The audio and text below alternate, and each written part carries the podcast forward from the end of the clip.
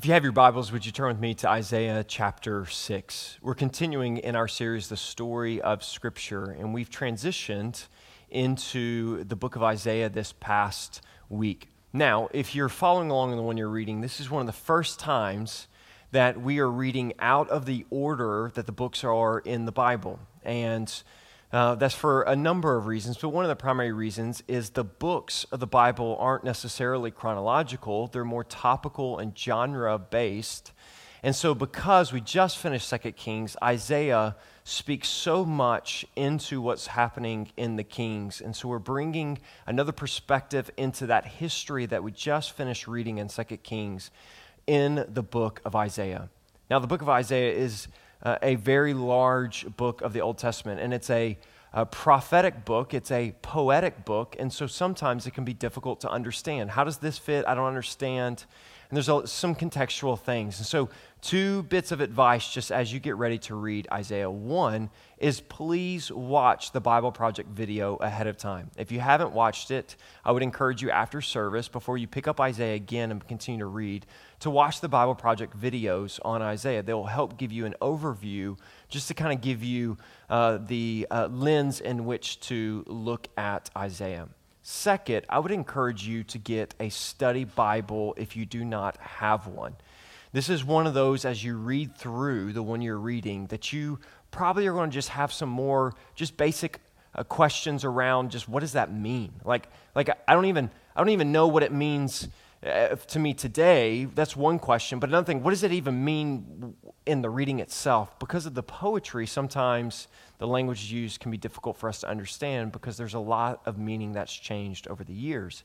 So, a study Bible will help you with this. If you do not have one, I recommend the ESV study Bible that is put out by Crossway. We use the ESV. I preach from the ESV, and it's a great study Bible. I would encourage you to invest into it.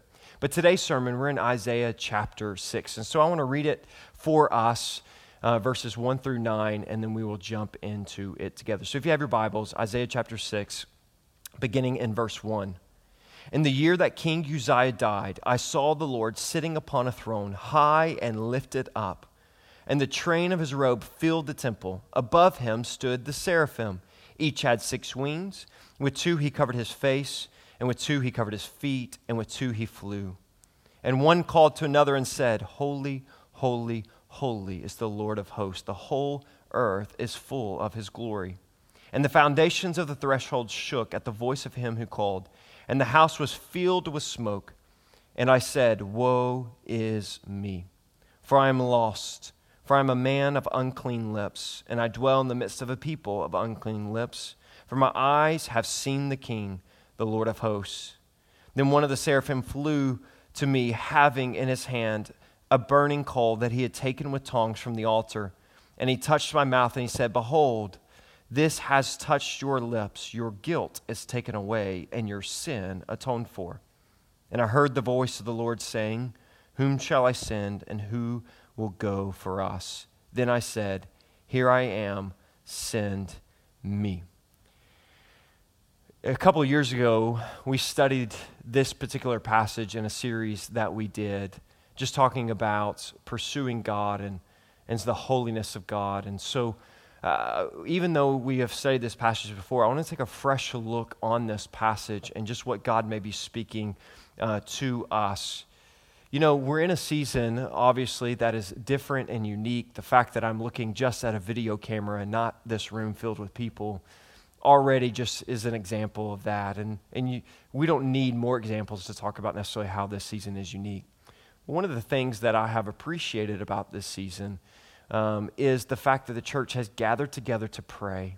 And we're praying for people, we're praying for one another, we're praying for revival. We're asking God's glory to come and that through difficult tragedy, that triumph would happen. We talked about this a few weeks ago at Easter, that in the tragedy of the death of Jesus on the cross, uh, three days later on Sunday, there was triumph on that Sunday morning. That with Christ, there's always triumph amidst tragedy. And so we're praying for that. And we're praying for that revival to take place. And so I want to look at this passage because we see a personal revival that takes place in Isaiah that would ultimately filter into his ministry And I want to challenge us as a church as we look at this that we would pray for God to bring personal revival to our lives and then let it filter out into the world around us. And so, walking back through the passage, three simple truths today and then a closing truth. But the first truth is what do we see? Is we see Isaiah, he saw the holiness of God. He saw the holiness of God. Now, just to walk back through it a little bit and see some context, and how do we see that he saw the holiness of God? But in truth, or excuse me, in verse 1, it says, In the year that King Uzziah died. Now, King Uzziah was a king. This gives great context to help us understand uh, just the, what's happening here. King Uzziah was a king that, that was helpful uh, we talked about from the kings. There weren't a lot of kings in the 39 kings mentioned in 1st, 2nd Kings. There weren't a lot of them that honored God. Uzziah might have been and was one of the better kings. And so the fact that he had died, it immediately makes us think of a tragedy or specifically a situation that was not ideal within uh, the people of God and within God's people. And so it's the fact that this year happened, that it was in this moment of great transition within the country of the people of God. The king had died. It says, Isaiah writing, I saw the Lord sitting on a throne, high and lifted up. And he's beginning to describe the specific things that he saw. Now, I want to pause for a second. What is he overall describing? This is an example in Scripture of just what we see of a glorified theophany. Theophany, theos, is this Greek word that we get uh, that is, is for God. And so when we bring it over in English, theophany, it's, it's, it's a God appearance. And so we see these all in Scripture. Jesus is the ultimate theophany, God in person. But these glorified theophanies are these moments where we get a glimpse into God's glorified place, that we get to see Him, that there's an appearance here, and we get to see into His glorified place. We'll study another one in Ezekiel when that time comes. We see another one in Revelation 4, but Isaiah 6 is one of the most famous ones. And so we know this because he's describing God. He, in the year that King Uzziah died, he saw the Lord sitting high upon the throne and the train of his robe filled the temple. His glory, all these things, the train of his robe, his majesty, it just filled the temple, which is in that moment the presence of God. And above him stood seraphim. Seraphim are specific angels that were that were had a, a responsibility of guarding the holiness of God. We'll see this in a second. It says each had six wings. That's interesting. With two, he covered his face with two, he covered his feet, and with two, he flew. What's the simple meaning of this? And let me try to just keep it simple and just straightforward for time's sake. Eh, we get that two, he flew. Wings, that's what you do when you fly. But why two, that he covered his face, and with two, he covered his feet? Here, here's what it's symbolizing. We think of the feet to be to talk about that first we see a picture of Moses when at the burning bush he comes into the presence of God and God tells him, Do not come any closer. And in fact, take your sandals off because you're on holy ground. So there's this picture here. The fact that they cover their feet, what they're saying is they are in a holy place and their feet aren't even worthy to be standing right there in that moment. And so what they do is they cover their feet, representing the holiness of God around them. And the same is true with the fact that they cover their face. You'll notice when you look at Isaiah chapter 6 here, and once again, Ezekiel chapter 1, Revelation chapter 4, all pictures of glorified theophanies. They give descriptions of God in his glorified place. In all three of those, one thing's that one thing is consistently missing from all three of those texts, and it is a description of the face of God. Can't see the face of God. Due to our sin, we are unable to see the face of God. God's face is, the, is, is his complete glory revealed. He told Moses that if I showed you my face, you would die. Anybody who saw my face, who's unworthy to see my face, would die. But we know that through Jesus, that we are reconciled unto God. And Revelation, I say this all the time because I want us to see the magnitude of this, but Revelation 22 says that after God has made all things new, It'll be the Lamb of God on his throne. See this, a description of God on his throne, and his people will be in his presence, worshiping him, and they will see his face. See, the angels here have wings covering up their face because they are unworthy to see the face of God. Do you get this? The holy angels that are guarding the holiness of God are unworthy to stand in the presence and see the face of God. But one day, through Jesus, you and I will stand in this exact situation and setting, but our feet will not be covered, our eyes will not be covered, and we will get to see the face of God. I want you to see the magnitude of the description of the holiness of God, that the angels who are holy, the angels that are there guarding the holiness of God, had wings covering their feet, had wings covering their face, and of course, they're angels with wings flying. So they had two wings that they flew. And one, the angels, called to one another, and they said, Holy, holy, holy is the Lord of hosts. The whole earth is full of his glory. Holy, holy, holy is the Lord of hosts. In English, if I want to put emphasis on something, I'll say that that was good or that was better, or that was great, or that was best. And I add these uh, descriptors to show the severity of how something is good or better or whatever it may be. In Hebrew, you don't have individual words that are describing that. But what you do is you repeat words to give emphasis. So, when Jesus, for example, in the New Testament says statements like, Truly, truly, I say to you, he says it twice to emphasize the importance of what he's about to say, as opposed to just saying, Truly, I say to you. He says, Truly, truly, I say to you. Here we see a picture of it saying, Holy, holy, holy. This is the only time in Scripture, get this, this is the only time in Scripture where a descriptor is used three times describing God. It's the only time. Why? what it's emphasizing, what Scripture is emphasizing, what Isaiah is emphasizing, is the one of the greatest, if not the greatest characteristic of God is his holiness. Holy, holy, holy. Don't miss the fact that it repeats it three times, is emphasizing the greatness of God's holiness in this moment. So, truth number one is he saw the holiness of God. Continuing on reading in verse 4 And the foundations of the threshold shook at the voice of him who called, and the house was filled with smoke. Now, we're going to talk about uh, smoke and fire a lot in this text, but smoke is just a picture. What is it? It's a result of fire. And in this text, we're going to see fire representing the holiness and the purity of God. And so the fact that it was filled with smoke is describing that it was filled with the effects of his holiness. Isaiah looks in and he sees the holiness of God.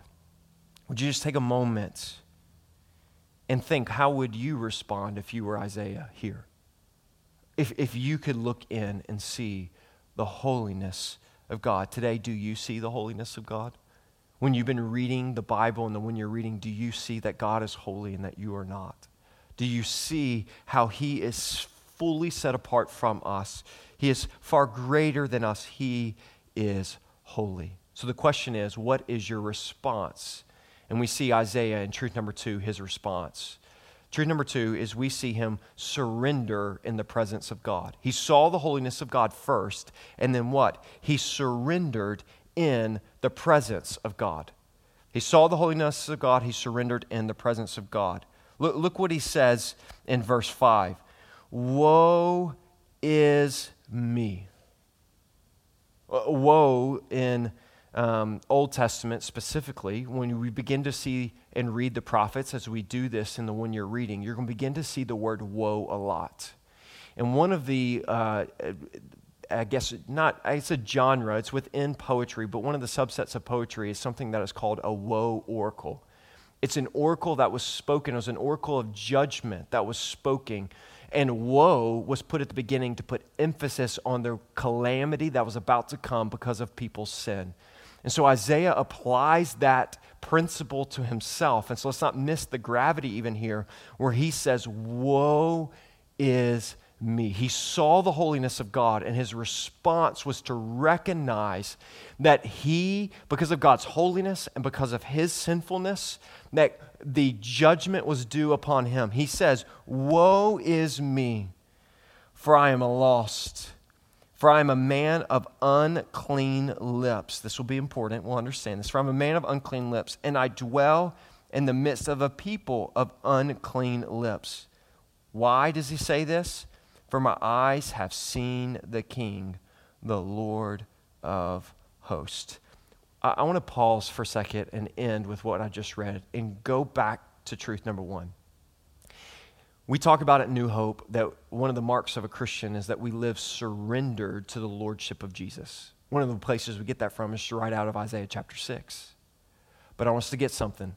We cannot live surrendered to the Lordship of Jesus if we have not first seen that He is King. I, I know this is a simple, obvious truth, but I, I want to make it clear that if you have yet to see God, in his holiness, if you have yet to see and recognize that Jesus is who he says he is, and he is King of kings and Lord of lords, and according to Ephesians 1, that he has been put on his throne and he is ruling and continuing to rule after he died for us. He was raised from the dead. He was made alive and he was raised and is at the right hand of the Father, sitting on his throne, that he is King of kings and Lord of lords. Until we come to recognize that as truth in our lives, you and I cannot live surrender to the Lordship of Jesus. Notice here, he surrenders in the presence of God. He's in the presence of God in that moment. He surrenders. Why? Because his eyes have seen the King.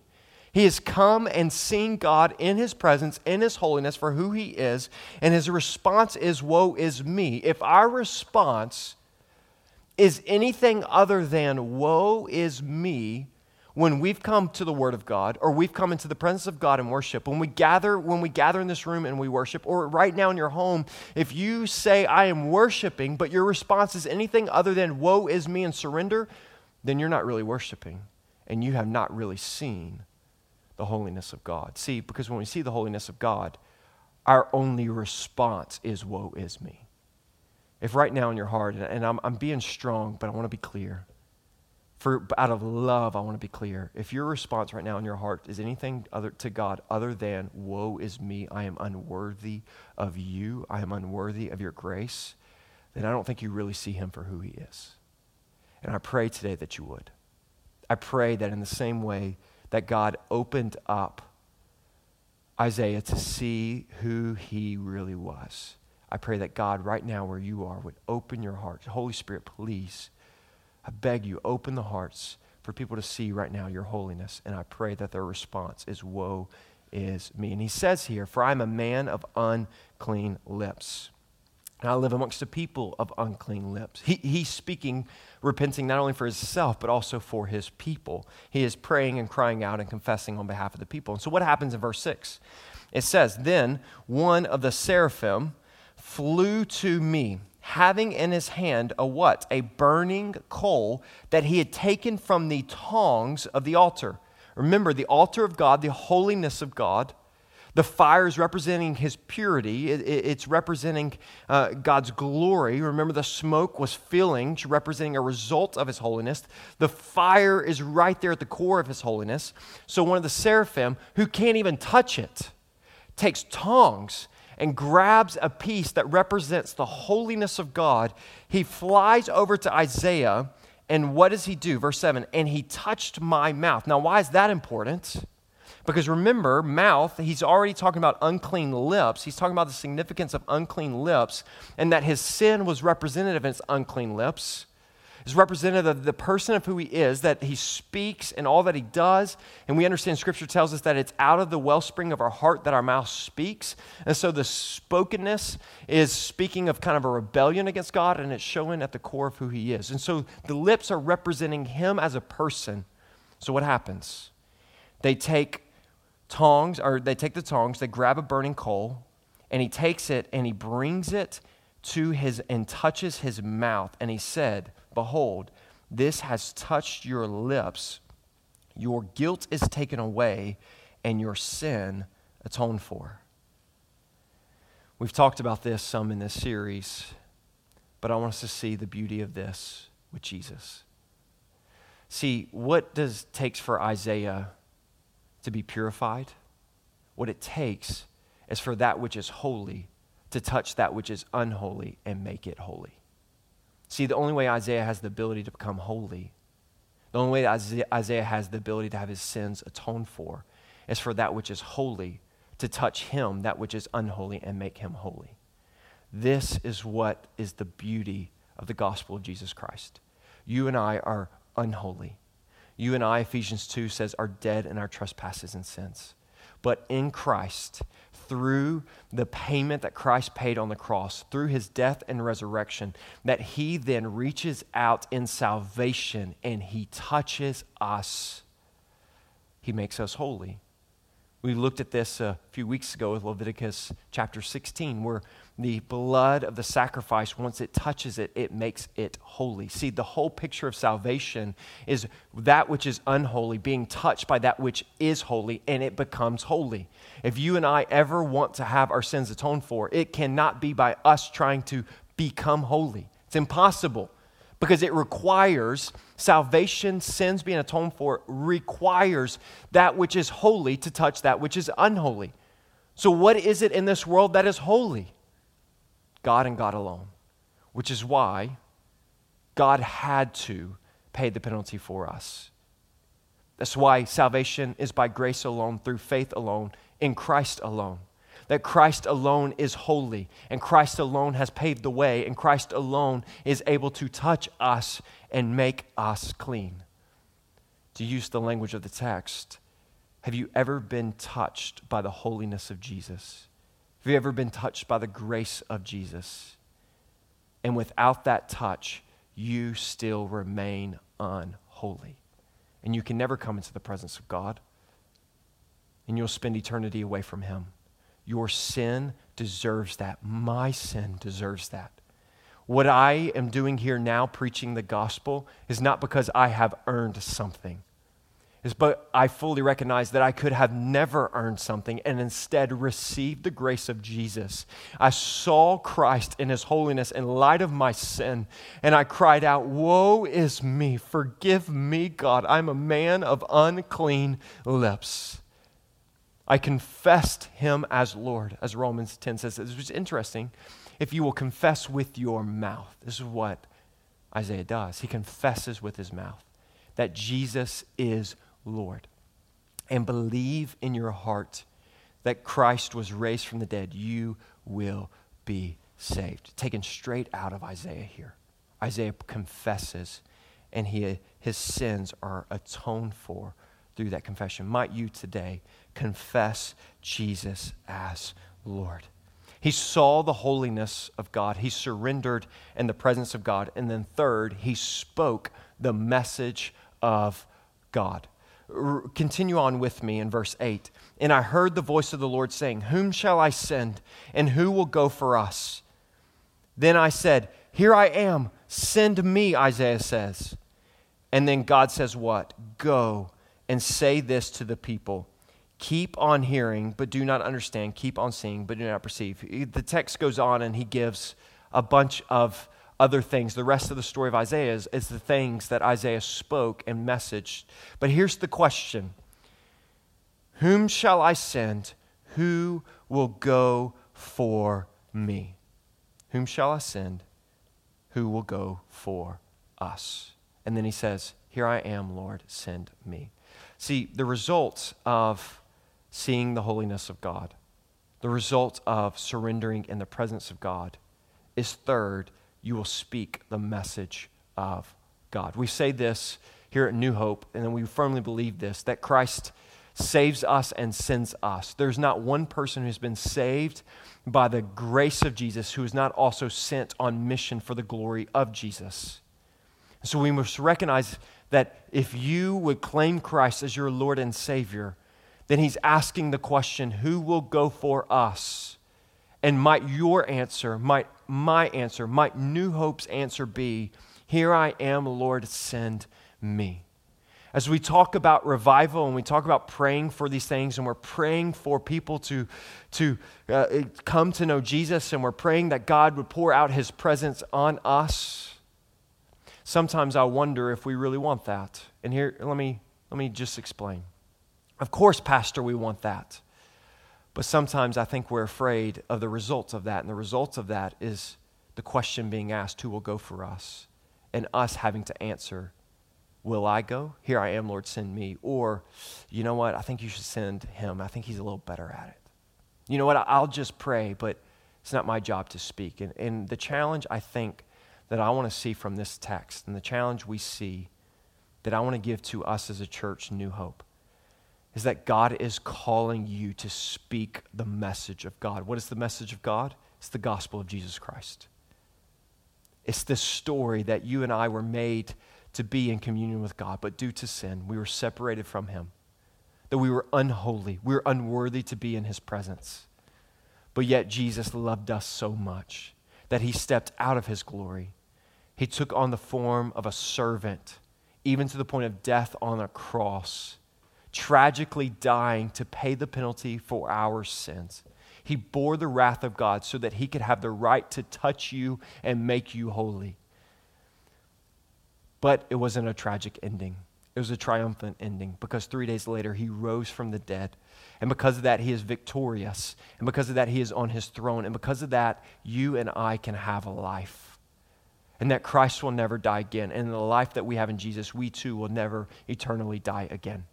And that we can have life with Christ and we can be in his presence if we will confess him as Lord. Romans 10 says it this way how then will they call on him who they have not believed? Calling on God is necessary for salvation. We just quoted that from Romans 10 9. You must confess Jesus as Lord. But how will they call upon him if they have not believed? And how, and how are they to believe in whom they have never heard? And how are they to hear without someone preaching? And how are they to preach unless they are sent? As is written, how beautiful are the feet of those who preach the good news. But they have not at all obeyed the gospel excuse me, have not all obeyed the gospel. For Isaiah says, Lord, who has believed what he has heard from us? So faith comes from hearing, and hearing through the word of Christ. Church family, listen to me. God is calling us to speak the message of God.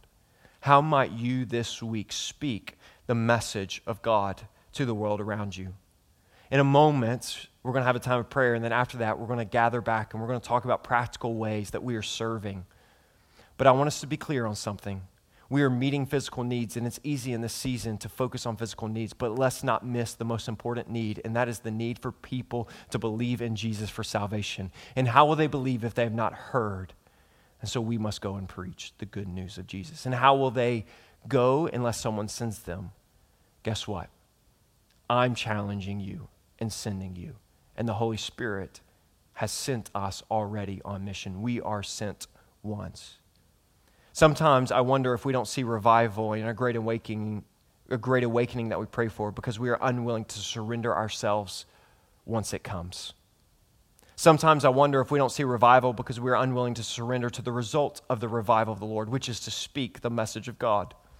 We want the experience of revival, but not the engagement that results from it. True revival is not an experience, but an encounter with the Holy God that empowers us to engage the world around us with the gospel of Jesus Christ. I've said it this way in the concluding truth the true results of revival are encountering the presence of God, being empowered with the Spirit of God, and engaging in the mission of God. Let me say that again. The true results of revival are encountering the presence of God being empowered with the Spirit of God and engaging in the mission of God. If you want an experience, go to a concert. But if you want revival, then the question you must answer is Are you willing to surrender, speak, and proclaim the gospel? I pray if you heard this today, first, if you do not know Jesus as Lord and Savior, might you see him in his holiness and might you just cry out to him in confession and surrender. And if you've already done that and you're listening to this, then the challenge for you today is once again, see God in His holiness.